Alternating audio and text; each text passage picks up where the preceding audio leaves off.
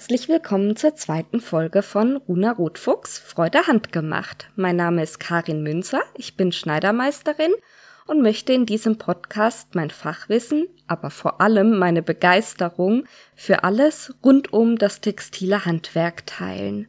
Heute fangen wir ganz vorne in der textilen Wertschöpfungskette an, nämlich mit den Rohstoffen. Wenn ihr zum ersten Mal dabei seid, dann hört doch gerne auch die erste Folge an. Da stelle ich mich ein bisschen vor und erzähle, worum genau es in diesem Podcast gehen wird. Aber jetzt steigen wir direkt ein, nämlich bei den Rohstoffen für Stoffe. Und äh, Stoffe habe ich in den Titel geschrieben, weil ich das Wortspiel witzig fand, aber eigentlich wäre es besser von Textilien zu reden, weil Stoffe ein sehr umgangssprachliches Wort ist, um Textilien zu beschreiben, die zweidimensional sind. Aber bei Textilien ist noch viel mehr mit drin. Ich hätte euch jetzt gern so eine richtig schöne, griffige Definition geliefert.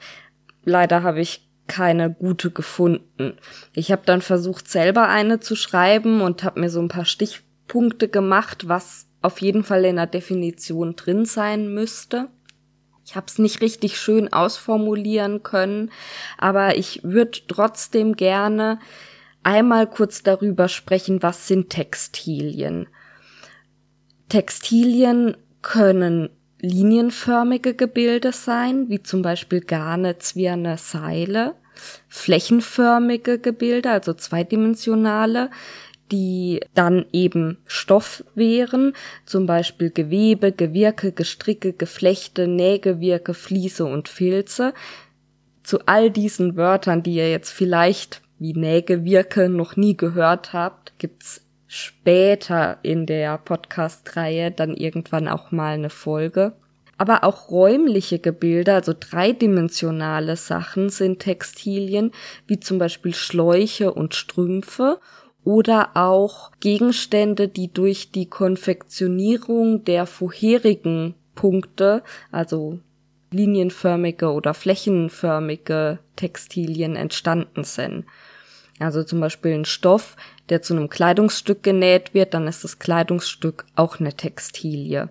Und das ist ein extrem weit gefasster Begriff. Ich glaube, jeder kann sich so ein bisschen was unter Textilien vorstellen.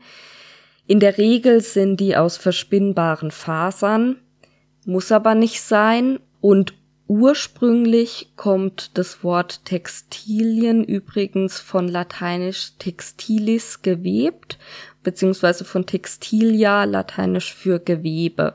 Also wenn wir das mit Stoff übersetzen, sind wir schon mal gar nicht so verkehrt. Aber eben ein Strickpulli ist auch ein Textil.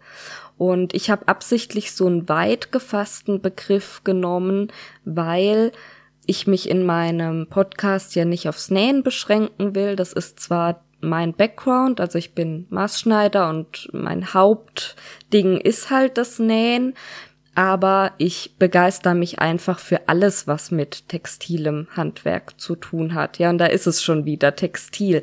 Das ist auch ganz spannend. In den meisten Definitionen heißt dann Überschrift Textilien und dann kommt in der Beschreibung mehrfach das Wort textile Rohstoffe etc. Äh, wo ich denke, ja, du kannst aber nicht ein Wort erklären, indem du es mit sich selbst erklärst. Also irgendwie, naja, egal. Wie auch immer, ich denke, ihr wisst, wovon ich rede. Und vorher hatte ich schon gesagt, dass Textilien in der Regel aus verspinnbaren Fasern sind. Es gibt aber auch Textilien, die aus nicht textilen Rohstoffen sind. Das heißt, zum Beispiel Leder ist eigentlich ein nicht textiler Rohstoff. Wenn man aber ein Kleidungsstück aus Leder näht, dann ist es auf einmal eine Textilie, während zum Beispiel ein Schuh keine Textilie ist. Also es ist manchmal ein bisschen kompliziert. Ich gehe jetzt ganz kurz auf diese nicht textilen Rohstoffe ein. Das Leder habe ich gerade schon genannt. Außerdem Pelze und Felle, Schuppen und Metalle, Kunststoffe, Glas etc. Das können zum Beispiel Pailletten und Perlen sein. Also ein Stoff, der mit Pailletten bestickt ist, ist ein Textil, obwohl die Pailletten, die vielleicht aus Kunststoff oder aus dünnen Metallblättchen sind, per se kein Textil wären. Jetzt aber zu dem ganz großen Punkt, um den es mir eigentlich geht, nämlich die textilen Rohstoffe. Und das sind Fasern. So, jetzt sind wir bei der nächsten Definition. Was sind Fasern?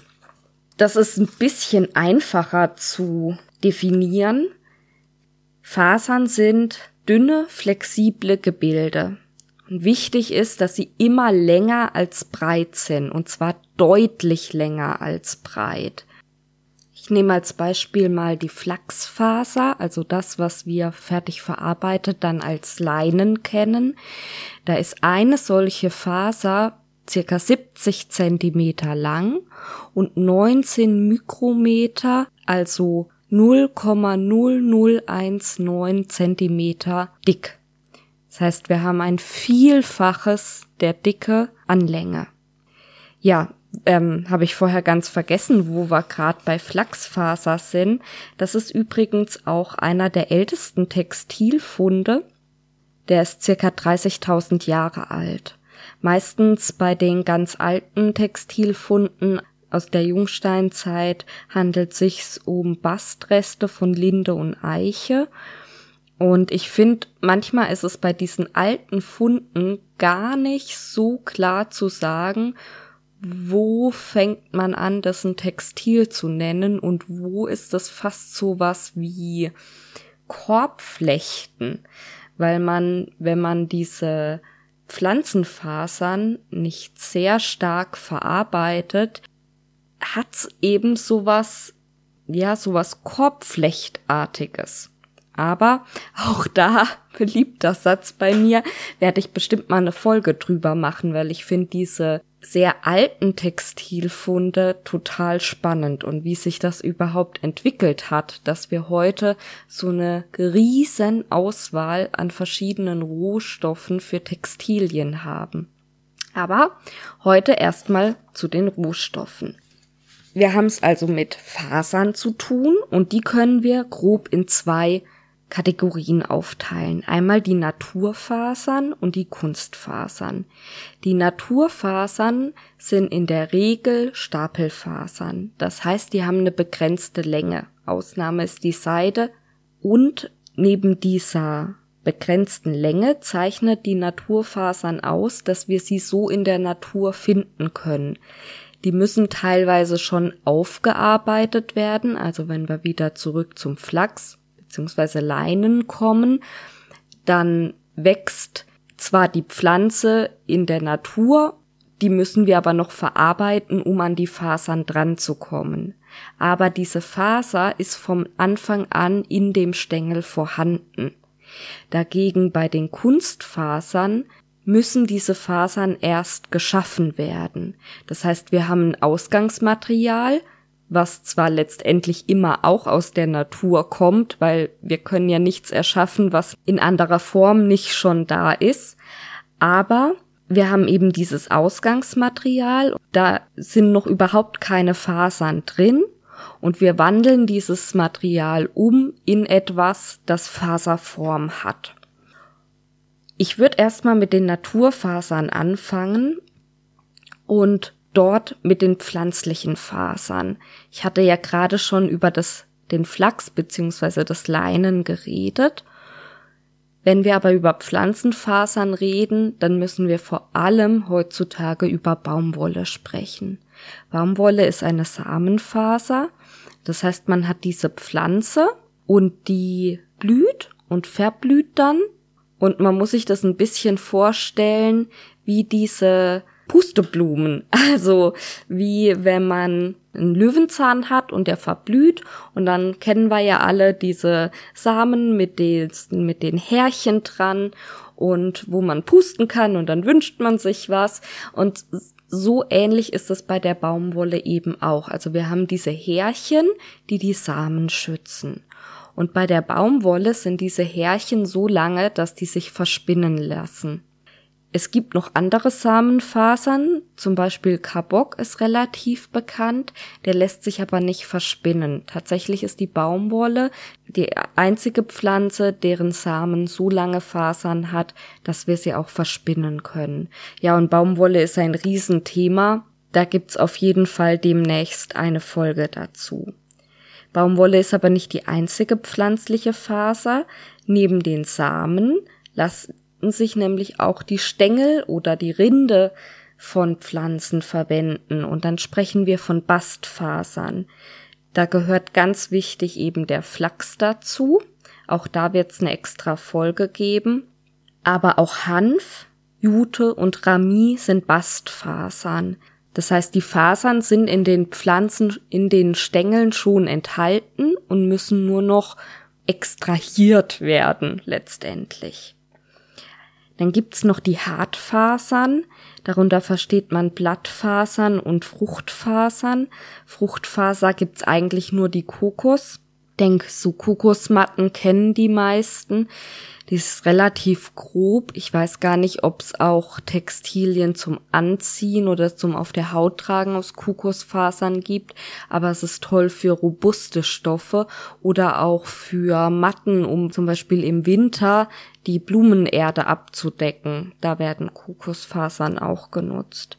Ja, und bei den Blattfasern kennen die meisten bestimmt den Sisal oder auch Manila ist auch eine Blattfaser. Und wie ich ja schon gesagt hatte, die Pflanzenfasern, damit hat eigentlich die textile Entdeckungsreise der Menschheit angefangen, sage ich mal. Das waren so die ersten Fasern, die man nutzbar gemacht hat. Aber wenn wir uns in der Natur umgucken, dann gibt's da natürlich noch mehr Faserlieferanten und das sind die Tiere. Und ganz vorne mit dabei sind die Schafe. Schafe fasst man deshalb auch in einer eigenen Kategorie zusammen unter Wolle. Wobei nicht jedes Haar, das von einem Schaf kommt, Wolle ist. Auch da, es ist ein bisschen schwierig mit der Definition. Irgendwie habe ich es heute mit den schwierigen Definitionen. Ich habe keinen ganz griffigen Merksatz gefunden, wann man von einem Tierhaar und wann man von Wolle spricht. Also Wolle muss auf jeden Fall immer vom Schaf kommen aber es gibt besonders bei alten Schafrassen auch Haare. Es hat vielleicht was mit der Kräuselung, mit der Feinheit und der Länge zu tun. Es hat, glaube ich, aber auch was damit zu tun, ob das Haar einen Markkanal hat oder nicht. Wenn ihr euch da besser auskennt, wenn ihr die Wollexperten seid, bitte meldet euch bei mir. Es soll nämlich auf jeden Fall eine Folge zur Wolle geben, nochmal separat vorgestellt als ganz wichtiges Material. Und da könnte ich einen klugen Interviewpartner, der sich damit gut auskennt, total gut gebrauchen. Ja, ich hatte gerade schon die Tierhaare angesprochen als Kategorie der tierischen Fasern neben der Wolle. Und da haben wir einmal die feinen Tierhaare wie Alpaka, Lama, Kamel, Angora, Mohair, Kaschmir und Yak. Aber auch grobe Tierhaare wie zum Beispiel das Rosshaar. Ich weiß nicht, ob einem das als Hobbyschneider ein Begriff ist, aber Rosshaareinlage ist in der Maßschneiderei, besonders bei den Herrenmaßschneidern, eine wichtige Sache. Rosshaar dürfte klar sein, sind Pferdehaare. Ne? Bei den feinen Tierhaaren, die ich gerade ähm, vorgelesen hatte, Alpaka ist auch klar, kommt vom Alpaka, Lama vom Lama, Kamel vom Kamel. Bei Angora, Mohair und Kaschmir gibt's immer so ein bisschen Verwirrung, von welchen Tieren das überhaupt kommt. Deshalb würde ich das gerne nochmal dazu erwähnen. Und da haben wir einmal die Angora, und das ist eine ganz feine Faser, die von Angora-Kaninchen gewonnen wird. Das heißt, man hat sehr flauschige Kaninchen, die leider oftmals nicht geschert, sondern richtig gerupft werden. Und das ist ähm, ja leider sehr traurig, wenn man sich da die Bedingungen anguckt. Das Thema Tierwohl ist eben leider auch bei der Fasergewinnung ein großes Thema, nicht nur bei der Lebensmittelerstellung, ne, bei Fleisch und äh, Milch, Eier etc. Ich glaube, da ist es mittlerweile bei jedem angekommen, dass es sinnvoll wäre, sich damit zu beschäftigen, wo die Rohstoffe herkommen, also Rohstoffe, ne, wo die Erzeug tierischen Erzeugnisse herkommen und unter welchen Bedingungen die Tiere gehalten und eventuell geschlachtet wurden. Und ähnliches gilt eben für die Fasergewinnung auch. Bei Wolle zum Beispiel ist Mulesing so ein Riesenthema. Da wird ja in diversen Strickpodcasts auch immer wieder drüber gesprochen. Ich möchte da jetzt gar nicht näher drauf eingehen, nur als kleine Randnotiz, weil besonders bei den Kaninchen finde ich das irgendwie ähm, teilweise ziemlich heftig. Ja, und Mohair kommt von der Angora-Ziege und das ist irgendwie total verwirrend, dass es also Angora ist vom Kaninchen und Mohair ist von der Angora-Ziege. Weiß ich auch nicht, wer sich diese Begrifflichkeiten ausgedacht hat. Und dann haben wir noch eine weitere Ziege für die Edelfaserproduktion, nämlich die Kaschmirziege. Da passt es dann wieder Kaschmir von der Kaschmirziege. Aber Angora eben nicht von der Angora-Ziege. Naja, das waren ja jetzt alles Haare bzw. Wolle von Tieren. Es gibt aber noch eine weitere wichtige Gruppe, wenn wir über tierische Fasern sprechen, und das sind die Seiden. Seide, müsst ihr euch vorstellen, entsteht wie ein Spinnfaden. Also es gibt tatsächlich auch Spinnenseide, die wird in der Textilproduktion, glaube ich, also wüsste ich jetzt nicht, dass die benutzt wird, aber ich meine mal gelesen zu haben, dass die im medizinischen Bereich teilweise benutzt wird. Wenn wir über Seide sprechen, dann sprechen wir meistens über Maulbeerseide also der Faden, der vom Maulbeerspinner erzeugt wird, wenn er sich verpuppt. Man hat dann diese Kokons und die werden abgehaspelt, um diesen Seidenfaden zu erhalten. Auch da können wir wieder über Tierwohl sprechen. Ich würde aber sagen, das machen wir in der Folge, wenn ich über Seide und Seidenproduktion spreche. Neben dem Maulbeerspinner, der eben als häufigster Seidenlieferant dient, gibt's noch andere Spinner, die Seiden herstellen und relevant für den Textilmarkt ist da vor allem der Tussa-Spinner. Die Seide findet man auch oft als Wildseide. Wenn wir jetzt die Tiere verlassen, aber noch kurz in der Natur bleiben, dann haben wir noch mineralische Fasern. Die spielen in meiner Erlebniswelt keine wirkliche Rolle. Ich möchte sie der Vollständigkeit halber aber trotzdem erwähnen. Und eine mineralische Faser, also eine Gesteinsfaser, die wir, glaube ich, alle kennen, ist Asbest. Und ehrlich gesagt, ich habe mich nicht wirklich vorher mit Asbest beschäftigt. Also mir war klar, dass es giftig ist und wenn in einem Haus Asbest verbaut ist, das nicht besonders toll ist. Aber jetzt im Zuge dieser Recherche habe ich mir zum ersten Mal wirklich Bilder von Asbest angeschaut, so wie es in der Natur vorkommt. Und das sind wirklich Fasern. Also man hat Bilder, da hat man auf der einen Seite diesen, ich werde auch in den Show Notes eins verlinken, da hat man auf der einen Seite diesen Steinblock und dann fasert der so aus und dann hat man wirklich wie so kleine Haare aus Asbest. Das fand ich also sehr spannend. Äh, trotzdem bin ich nicht besonders scharf auf Stoffe aus Asbest. das war's jetzt auch schon für die Naturfasern. Und dann würde ich sagen, springen wir rüber zu den Kunstfasern, also den Fasern, die vom Menschen erst produziert werden müssen. Und da haben wir als Rohstoffmaterial für die künstliche Erzeugung der Fasern auch wieder natürliche Polymere, also natürliche Bausteine. Und ganz groß sind da die Bausteine aus Zellulose vertreten. Und deshalb kommt's, glaube ich, bei dieser Gruppe an Materialien oft zu Verwechslungen. Also, solche Materialien können zum Beispiel sein Viskose, Modal, Lyocell, Cupro, Acetat und Triacetat. Und dann liest man oft sowas wie ein natürlicher Stoff oder so. Und je nachdem, wie man das formuliert, ist es manchmal richtig und manchmal falsch. Also ja, Viskose, ich nehme jetzt einfach die Viskose als Beispiel, wird aus natürlichen Zellulose-Polymeren gefertigt. Das kann zum Beispiel von Abfällen aus der Baumwollgewinnung sein, das können Holzpellets sein, das kann auch Bambus sein oder Eukalyptus, also letztendlich alles, was Pflanze ist, besteht aus Zellulose und kann dazu dienen, Viskose draus zu machen.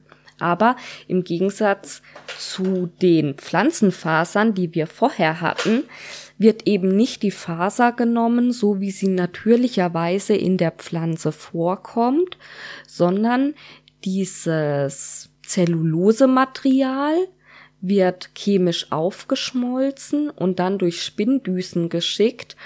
Man kann sich das ähnlich vorstellen wie quasi durch eine Nudelpresse ge gepresst und dann kommen da halt lange, ich sag jetzt mal Fäden, also Nudeln raus und ähm, viel, viel dünner. Deshalb sprechen wir nicht von Fäden, sondern von Fasern. Und das sind dann Endlosfasern. Das heißt, theoretisch kann ich, wenn ich im Viskosespinnverfahren Fasern herstelle, endlos lange Fasern machen. Und das ist auch ganz bezeichnend eigentlich für alle Kunstfasern. Weil die vom Menschen hergestellt werden, kann man die endlos lang produzieren, wenn man das möchte. Wenn man das nicht möchte, kann man sie natürlich in kleine Stücke schneiden, dann hat man auch wieder Stapelfasern, so wie das bei den natürlichen Fasern der Fall ist. Und das ist auch ein großer Vorteil von den Kunstfasern. Nicht nur, dass ich im Grunde aus allem, was Zellulose ist, Fasern herstellen kann, sondern ich kann diese Fasern auch so konstruieren oder designen, dass sie meinen Wünschen entsprechen. Also nicht nur die Länge kann von mir bestimmt werden, also von mir nicht, aber von der Industrie, sondern zum Beispiel auch der Querschnitt. Und da kann man ganz interessante Materialien herstellen. Und bei diesen zellulosischen ähm, Chemiefasern ist es eben meistens so, dass das Regenerate sind. Das heißt, die haben im fertigen Zustand ähnliche Eigenschaften wie die Naturfasern. Und deshalb fühlt sich eine Viskose auch total angenehm an und wird oft als gute Chemiefaser bezeichnet.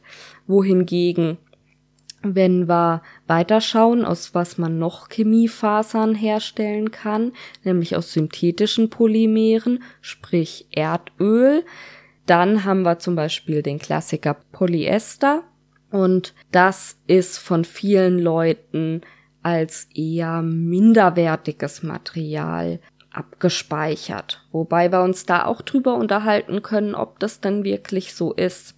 Ich bleibe aber kurz mal noch bei den natürlichen Polymeren. Über Zellulose hatte ich ja gerade schon erzählt. Man kann auch aus Proteinen Fasern herstellen. Ich glaube, ganz bekannt in letzter Zeit ist da das Casein aus Milcheiweiß. Ehrlicherweise muss man aber sagen, das ist jetzt nicht der große Marktanteil. Außerdem gibt's noch Alginat und Gummi, aber auch da ich hab's mal gesagt, damit's gesagt ist, der allergrößte Anteil an Fasern, die im Moment den Markt bestimmen, sind aber Chemiefasern aus synthetischen Polymeren. Und da hatte ich ja gerade schon das Polyester genannt. Ich weiß noch, in der Berufsschule war das so ein, ja, so ein erleuchtender Moment, als ich verstanden habe, ne, wir sind da auch in die Molekülstruktur und so ein bisschen mehr die Chemie dahinter, das erspare ich euch alles. Und als ich erkannt habe, dass Polyester ein Polyester ist, also Poly für viele und Ester, ne, kennt ihr vielleicht aus dem Chemieunterricht. Das, ähm, ja, fand ich ganz witzig. Und jetzt immer, wenn ich irgendwo Polyester höre, muss ich ähm, im Kopf für mich sagen, ein Polyester. Außerdem ganz, ganz wichtig bei den Chemiefasern das Elastan. Und beim Elastan sieht man schon, dass man nicht sagen kann, Naturfasern gleich gut, Kunstfasern gleich schlecht. Also ich bin froh, dass wir Elastan haben und gerade Fasermischungen sind oft eine tolle Sache, wenn da auch Chemiefaseranteil ist. Also wenn ich zum Beispiel ein Baumwolljersey habe, mit all den positiven Eigenschaften, die Baumwolle hat, aber noch ein bisschen Elastan mit dabei, dann hat das, finde ich, eine Daseinsberechtigung. Oder ein Wollstoff für einen Anzug zum Beispiel einen gewissen Anteil an Polyester hat, der ihn strapazierfähiger, knitterärmer und leichter macht und auch günstiger. Weil man muss schon sagen, diese Kunstfasern aus synthetischen Polymeren sind halt unschlagbar günstig im Grunde immer, wenn ihr einen Rohstoff hört oder ein, Fasermaterial, was mit Poly anfängt, dann gehört's eigentlich immer zu dieser Gruppe. Also Polyacryl, Polyamid, Polychlorid, Polyvinylalkohol, alles das gehört zu den Chemiefasern aus synthetischen Polymeren. Und dann haben wir noch eine letzte Gruppe bei den Kunstfasern. Das sind Fasern aus anorganischen Materialien. Das kann zum Beispiel Glas sein, also Glasfasern kennen wir alle aus den Glasfaserkabeln oder Kohlenstoff als Carbonfaser oder auch Metall, also ganz dünn gezogene Gold- oder Silberdrähte sind oft zum Beispiel in Brokatstoffen mit verwebt. Die gehören da auch mit dazu. Ja, jetzt habe ich bestimmt ganz viel vergessen, weil das gibt so unglaublich viel über diese ganzen verschiedenen Rohstoffe zu sagen. Aber ich habe vor, zu den wichtigsten nochmal einzelne Folgen zu machen. Und von daher lasse ich es jetzt für heute mal dabei bewenden. Ich wollte einfach, dass ihr schon mal einen groben Überblick habt dass wenn ich auf die einzelnen Rohstoffe eingehe, schon mal Begriffe wie Pflanzenfasern, Naturfasern, Kunstfasern gefallen ist und eben auch der Unterschied klar ist zwischen was ist eine pflanzliche Faser, wenn sie als Naturfaser vorliegt und was ist eine Chemiefaser mit einem pflanzlichen Rohstofflieferant.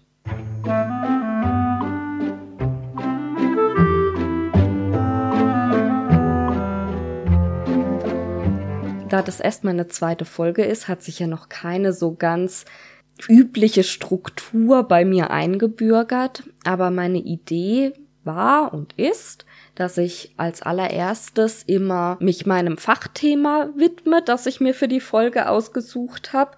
Das waren jetzt in diesem Fall die Rohstoffe für Stoffe.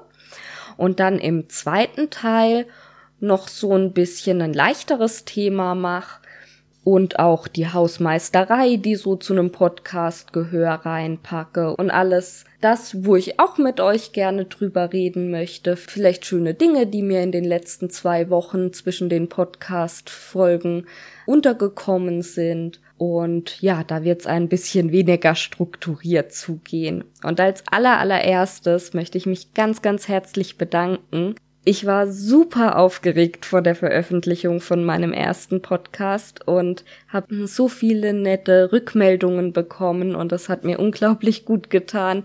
Ich werde jetzt nicht jeden einzeln nennen.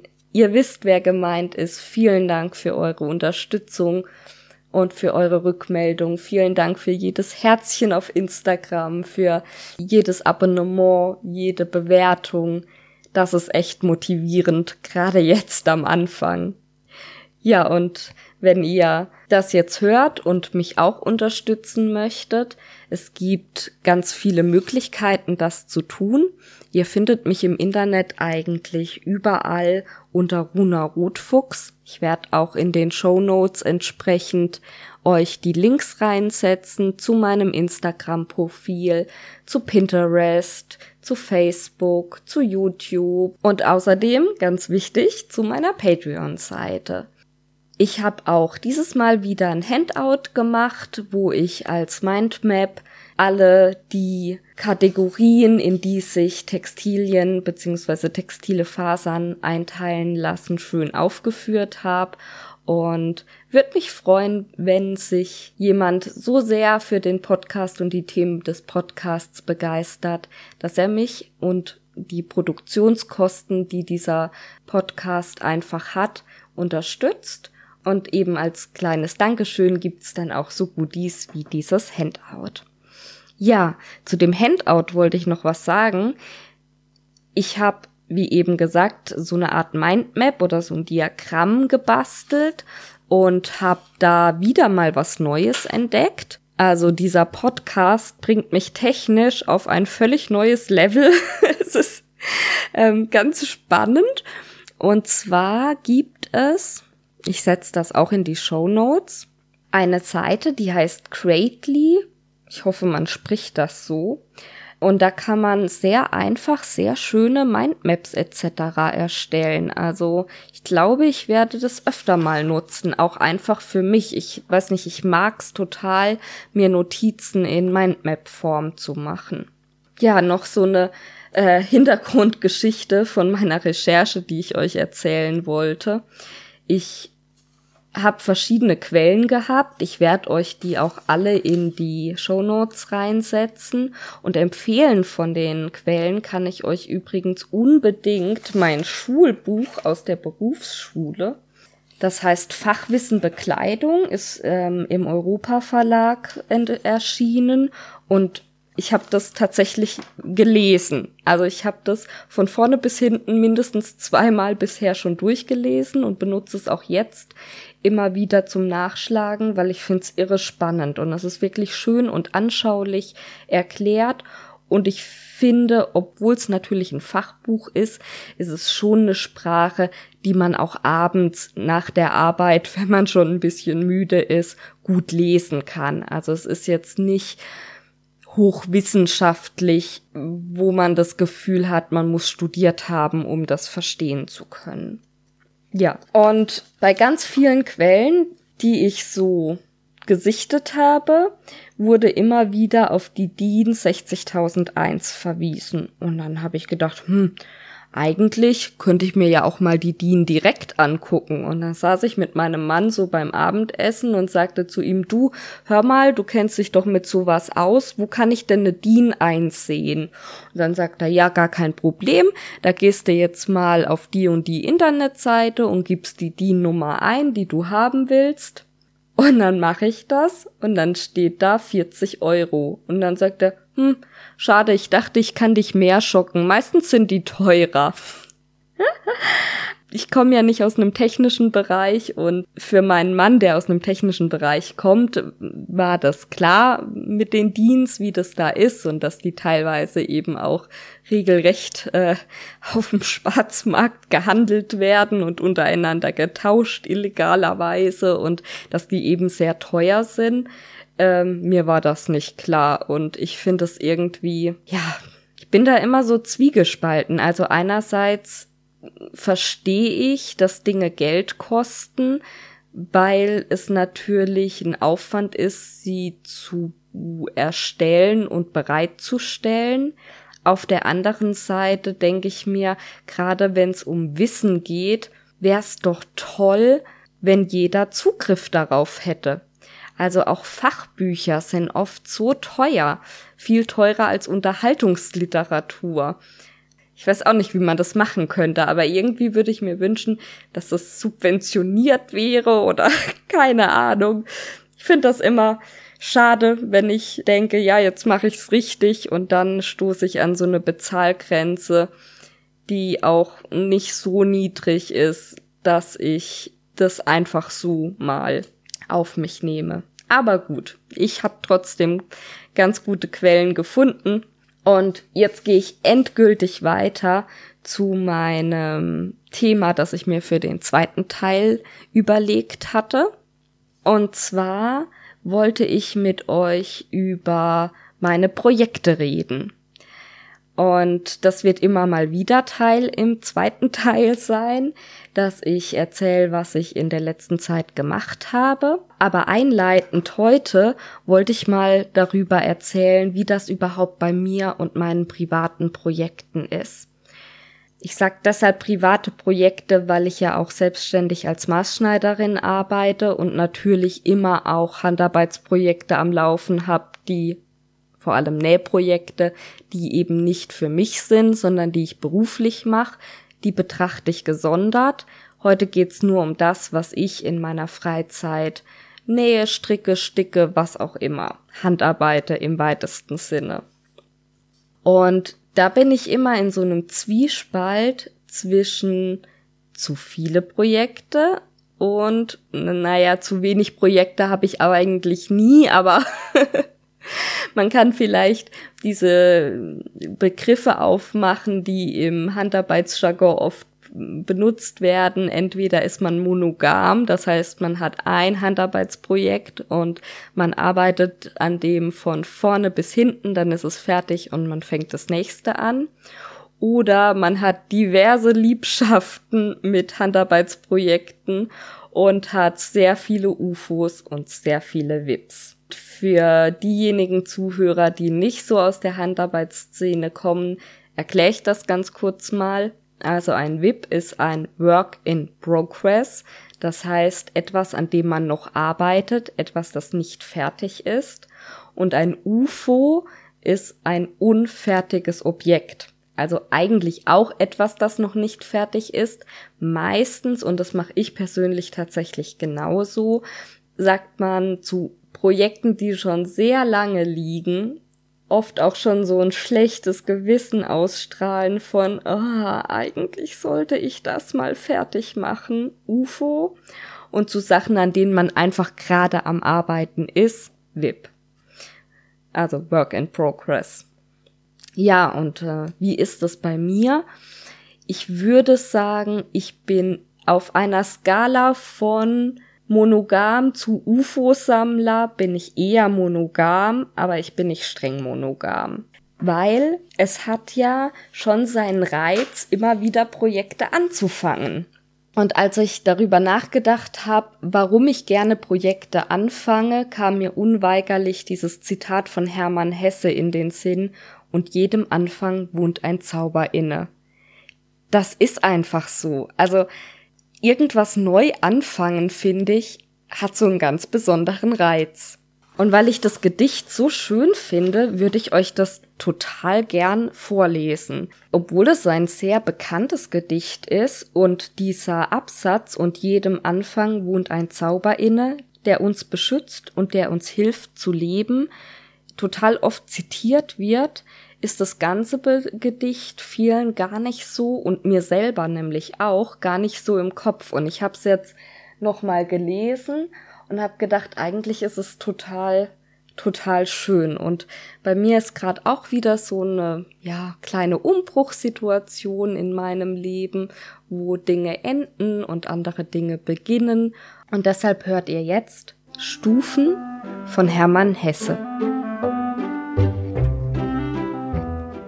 Jede Blüte welkt und jede Jugend dem Alter weicht, blüht jede Lebensstufe, blüht jede Weisheit auch und jede Tugend zu ihrer Zeit und darf nicht ewig dauern.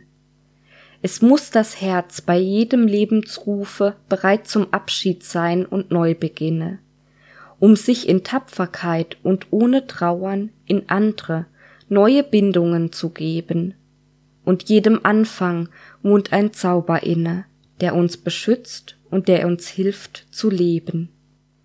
Wir sollen heiter Raum um Raum durchschreiten, an keinem wie an einer Heimat hängen. Der Weltgeist will nicht fesseln uns und engen, er will uns Stuf um Stufe heben, weiten. Kaum sind wir heimisch einem Lebenskreise und traulich eingewohnt, so droht erschlaffen. Nur wer bereit zu Aufbruch ist und Reise, mag lähmender Gewöhnung sich entraffen. Es wird vielleicht auch noch die Todesstunde uns neuen Räumen jung entgegensenden. Des Lebens Ruf an uns wird niemals enden. Wohl an den Herz, nimm Abschied und Gesunde. Ja, und diese Freude am Neubeginn treibt mich immer wieder dazu, Sachen neu anzufangen. Und die Situation, dass ich da sitz und denke, ach, was könnte ich denn machen? Die kenne ich eigentlich gar nicht. Und ich glaube, so geht es vielen kreativen Menschen. Also Inspirationen springen mich irgendwie von überall an. Und ständig denke ich, oh, und das könnte ich machen und das könnte ich machen. Und es wäre doch schön, ich würde mal dieses und jenes machen. Und am liebsten würde ich ständig was Neues anfangen. Aber wenn man immer nur anfängt und nie zu Ende macht, dann ist das sehr frustrierend, weil dann wird auch nie was fertig. So schön das Anfangen ist, es hat eben auch seine Schattenseiten, wenn man viele angefangene Projekte hat. Ich empfinde das als sehr lähmend, wenn ich zu viele Projekte auf einmal habe, dann komme ich in so ein Multi-Optionsschleudertrauma. Also wenn ich dann Zeit zum Handarbeiten habe, weiß ich gar nicht, wo soll ich denn jetzt zuerst dran? das will ich machen und das will ich aber auch machen und das muss ich machen und dann bin ich manchmal wie gelähmt von zu vielen Möglichkeiten. Außerdem, wenn man sich den Lebens Zyklus oder den, den Entstehungsprozess eines Projektes anschaut, dann steht ja am Anfang meistens die Idee und dann kommt in einem guten Fall noch die Planung, wo man sich genau überlegt, wie will ich das machen. Man, wenn es jetzt ein Nähprojekt ist, beschäftigt sich schon mal mit dem Schnittmuster etc. Und dann kommt dabei immer relativ schnell auch der Punkt Einkaufen, Materialbeschaffung. Und das ist ja ein Punkt, der, glaube ich, mit dazu beiträgt, dass das Neuanfangen auch so viel Spaß macht. Diese Lust am Kaufen auch ein Stück weit. Also ich kaufe einfach total gerne schöne Handarbeitsmaterialien, weil mir das ein kleines Glücksgefühl gibt, wenn ich weiß, ah, jetzt habe ich alles für dieses Projekt zusammen, jetzt da könnte ich das draus machen, jetzt kann ich das draus machen.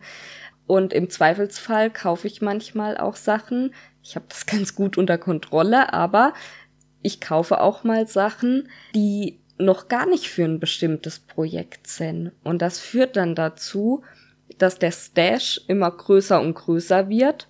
Und erstens ist da eine natürliche Grenze gesetzt von Geld und Platz. Und zweitens, auch wenn ich noch irgendwas von meinem Konto abzwachsen könnte und wenn ich irgendwo das auch noch reinstopfen könnte, das strahlt dann auch schlechtes Gewissen aus. Also ich fühle mich nicht gut damit, wenn mein Materiallager zu voll ist oder ich sehr, sehr viel für Material ausgegeben habe, wo ich weiß, ich habe überhaupt gar nicht die Zeit, das zu verarbeiten. Und das spricht dann wieder dafür, monogam an einem Projekt zu arbeiten, was dann auch fertig wird. Das heißt, nach dem Einkaufen und nach dem Beginnen und dieser Anfangseuphorie auch wirklich dran zu bleiben und ein Projekt durchzuziehen, auch große Projekte durchzuziehen. Umso schöner ist ja dann, wenn man das Endergebnis hat. Manchmal macht man ja auch Projekte gezielt, weil man das Endergebnis haben will. Da hatten mein Mann und ich letztes Mal drüber gesprochen, ob ich beim Handarbeiten eher prozessorientiert bin, das heißt, ob es mir mehr um das Machen geht oder ob es mir mehr um das fertige Produkt geht. Und gerade wenn es mir um das fertige Produkt geht, ist es natürlich total frustrierend, damit anzufangen, aber nie fertig zu werden.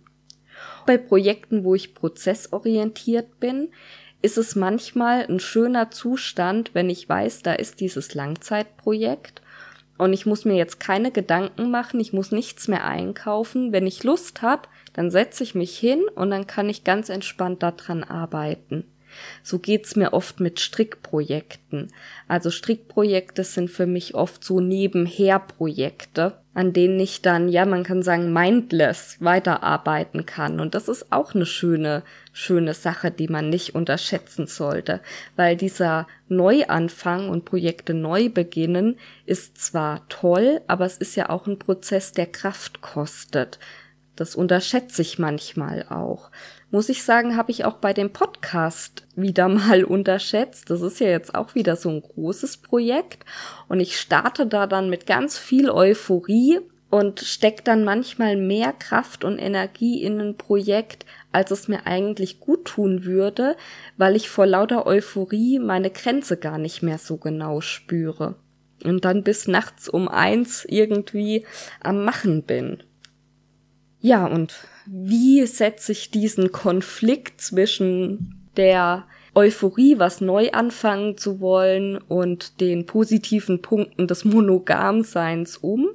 Ich würde sagen, ich habe mittlerweile eine ganz gute Balance gefunden. Ich habe eigentlich immer maximal ein Projekt pro Handarbeitsart am Laufen. also im Moment zum Beispiel sind meine Großprojekte das Faserlexikon. Dafür spinne ich, dafür stricke ich und dafür webe ich.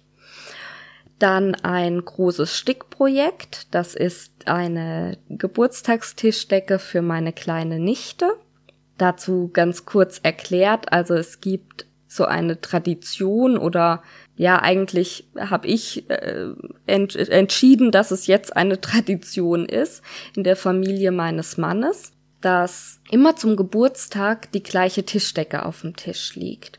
Und das kam so, dass die Oma meines Mannes ihm und seinem Bruder jeweils im Kindesalter eine Tischdecke mit Tieren, also mein Mann zum Beispiel hat kleine Haselmäuse auf seiner Tischdecke gestickt und die hat sie ihm geschenkt und immer zum Geburtstag lag dann diese Tischdecke auf dem Tisch. Und wie meine Nichte geboren wurde, dachte ich, ich will irgendwie ein ganz besonderes Geschenk ihr zum ersten Geburtstag dann schenken und das wäre eine schöne Sache, wenn ich das zu einer Tradition mache, dass eben jedes Kind in der Familie so eine Tischdecke bekommt, weil die Oma kann mittlerweile nicht mehr sticken und mir macht Sticken großen Spaß. Und ich dachte, wenn ich ein Jahr vor dem Geburtstag anfange, dann wird die ja locker fertig. Ja, da habe ich mal wieder in meiner Euphorie für ein Projekt unterschätzt, wie viel Arbeit das Projekt macht. Tatsächlich gab's die Tischdecke dann zum zweiten Geburtstag, aber ähm, macht ja nix. Ne? Mittlerweile ist die Nichte drei Jahre alt und also auch beim dritten Geburtstag lag die Decke auf dem Tisch.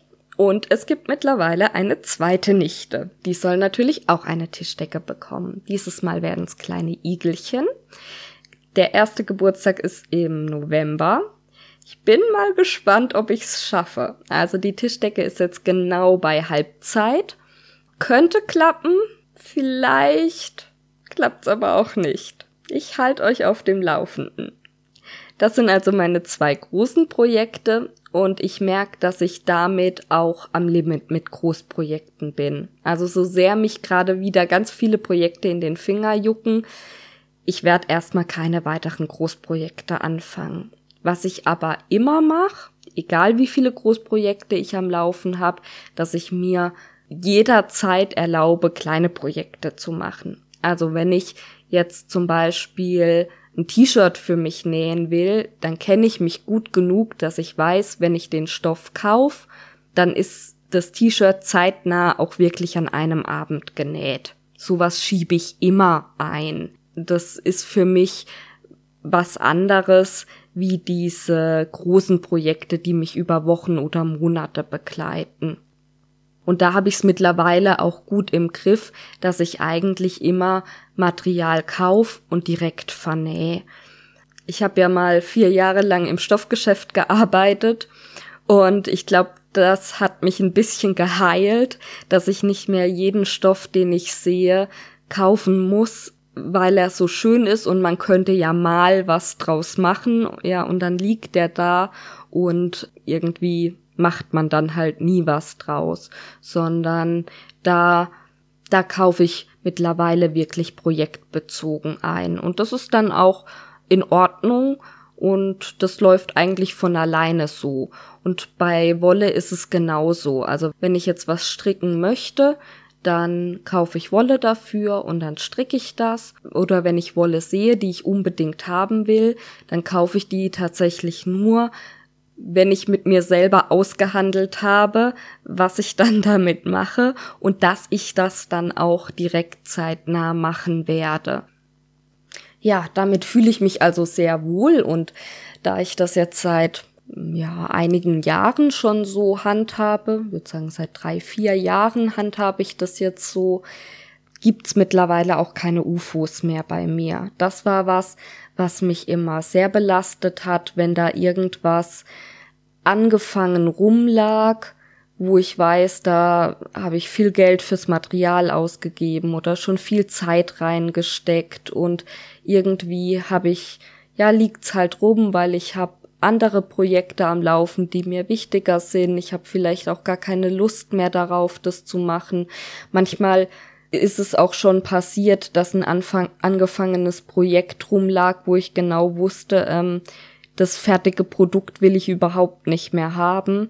Und das ist dann unangenehm. Und da hilft dann eigentlich nur aufmachen oder sich zum Fertigmachen zwingen. Da gibt's ja auch immer wieder tolle Motivationshilfen wie der Macht das UFO fertig Karl vom Frickelcast oder so Deals mit sich selber jeden Tag mindestens fünf Minuten an dem und dem Projekt stricken. Ich muss auch ehrlich sagen, ich habe auch schon Projekte weggeworfen. Also wenn ich wusste, ich will das nicht mehr fertig machen, es macht mir keinen Spaß mehr und das Material war jetzt nicht unglaublich teuer und das fertige Projekt reizt mich auch nicht und ich habe niemanden, der sich drüber freuen würde, dann ist es manchmal echt heilsam, es einfach weg, wegzutun.